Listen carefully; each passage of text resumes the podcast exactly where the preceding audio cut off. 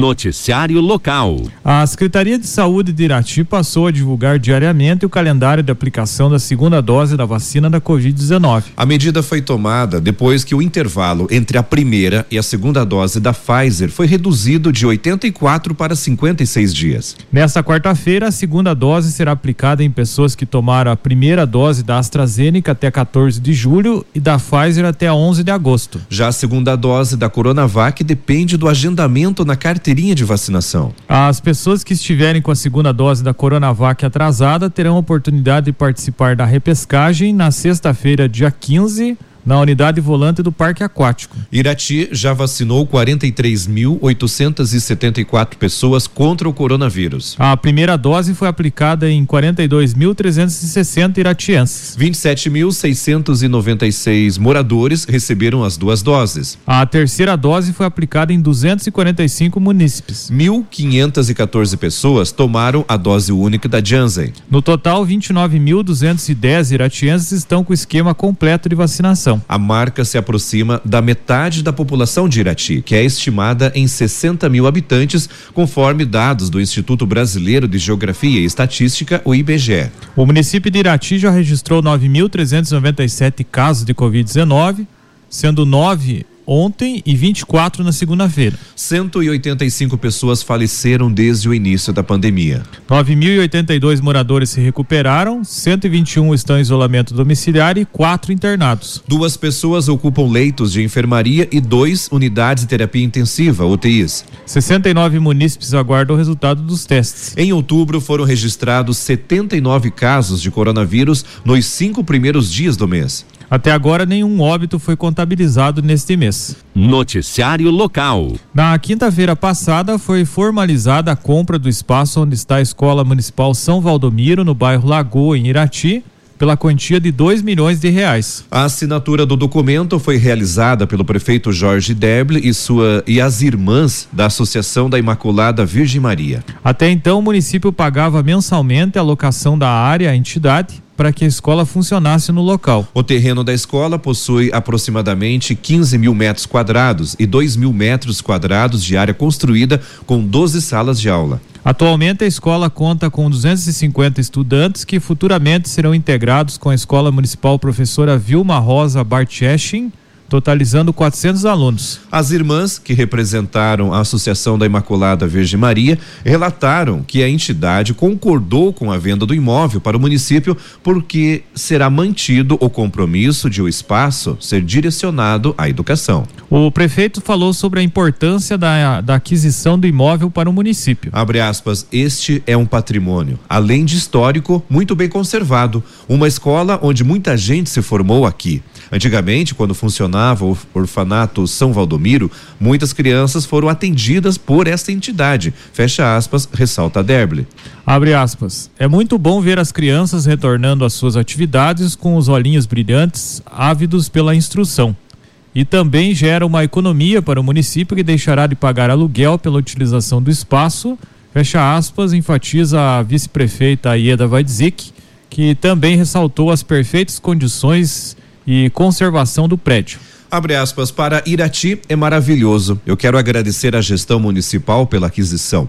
Isso fará bem para a nossa educação, para nossos alunos, para os professores. Fecha aspas, ressaltou a secretária de Educação de Irati, Jandira Terezinha Girardi. Já a professora e diretora da escola, Otília Setinarski, relatou a alegria de toda a comunidade escolar. Abre aspas, essa aquisição foi tão sonhada e esperada. Muitas benfeitorias não eram possíveis pelo fato do terreno pertencer às irmãs. Fecha aspas, comemora Otília, que também foi aluna da escola. Polícia. A Polícia Rodoviária Federal, a PRF de Irati, apreendeu um veículo Honda City que havia sido roubado em Colombo, na região metropolitana de Curitiba. Ao ser abordado na BR-277 em Irati, o motorista disse que comprou o carro de um desconhecido em Curitiba e que retornava da região de Campo Mourão. A abordagem ocorreu próximo do posto da PRF, no quilômetro 240 da rodovia, na tarde de segunda-feira, por volta das 15h25. Durante a fiscalização, os agentes solicitaram a documentação do Honda City, com placas de Rio de Janeiro.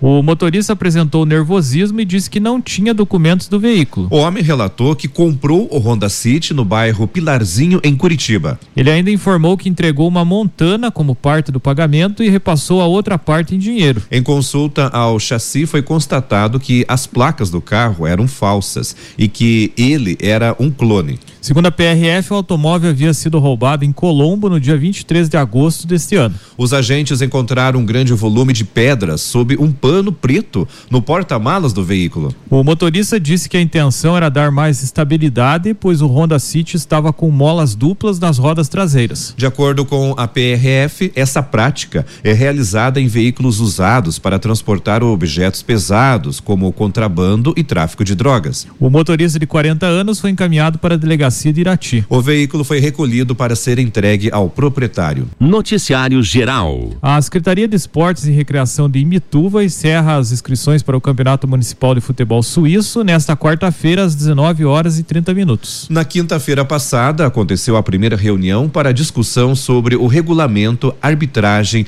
possibilidade de atletas que não residem no município disputem a competição, entre outros assuntos.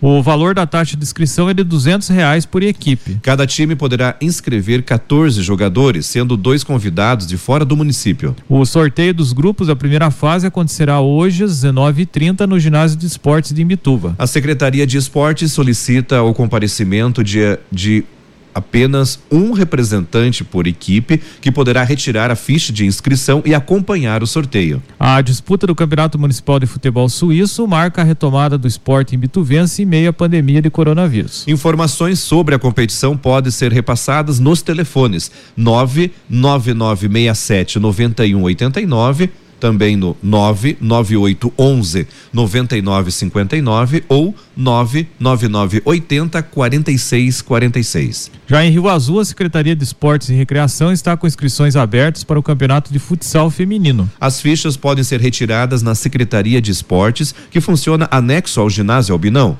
As inscrições serão finalizadas na sexta, dia 15 de outubro. O congresso técnico, com a entrega das fichas, foi agendado para o dia 18 de outubro, próxima segunda-feira.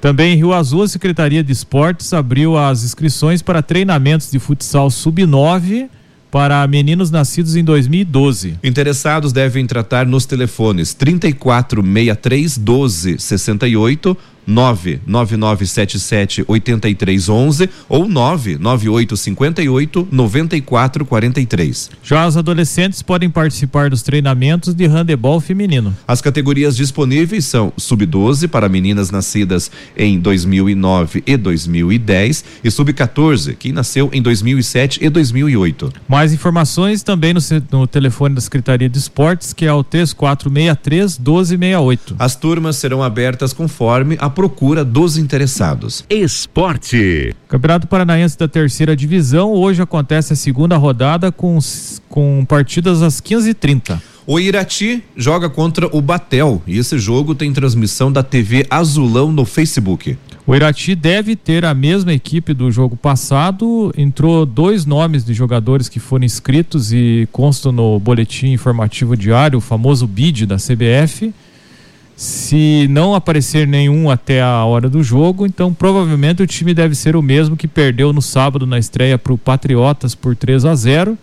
E a situação do Batel de Guarapuava, o primeiro jogo, pelo que a gente pôde conferir de na súmula, a própria súmula do jogo de, contra o Grecal, que eles empataram em 1 a 1, eles tinham 12 jogadores aptos para jogar apenas, sendo que um deles foi expulso. E também não tiveram muitos atletas que foram inseridos no bid, então deve ter um time bem reduzido também para enfrentar o Irati. Esperamos que o Azulão consiga a primeira vitória no campeonato.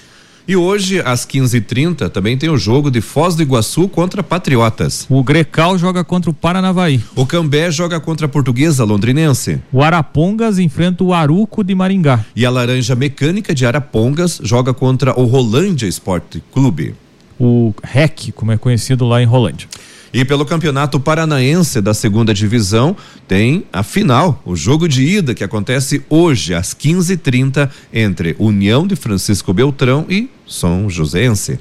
Esse confronto só define o campeão porque esses dois times, o maior objetivo dessas equipes seria conseguir o acesso, então já tem a vaga garantida na primeira divisão em 2022 e pelo Campeonato Paranaense da Primeira Divisão, gente. É isso mesmo. Na Primeira Divisão tem a final, que é o jogo de ida hoje, às 15h20. Londrina joga contra o Futebol Clube Cascavel.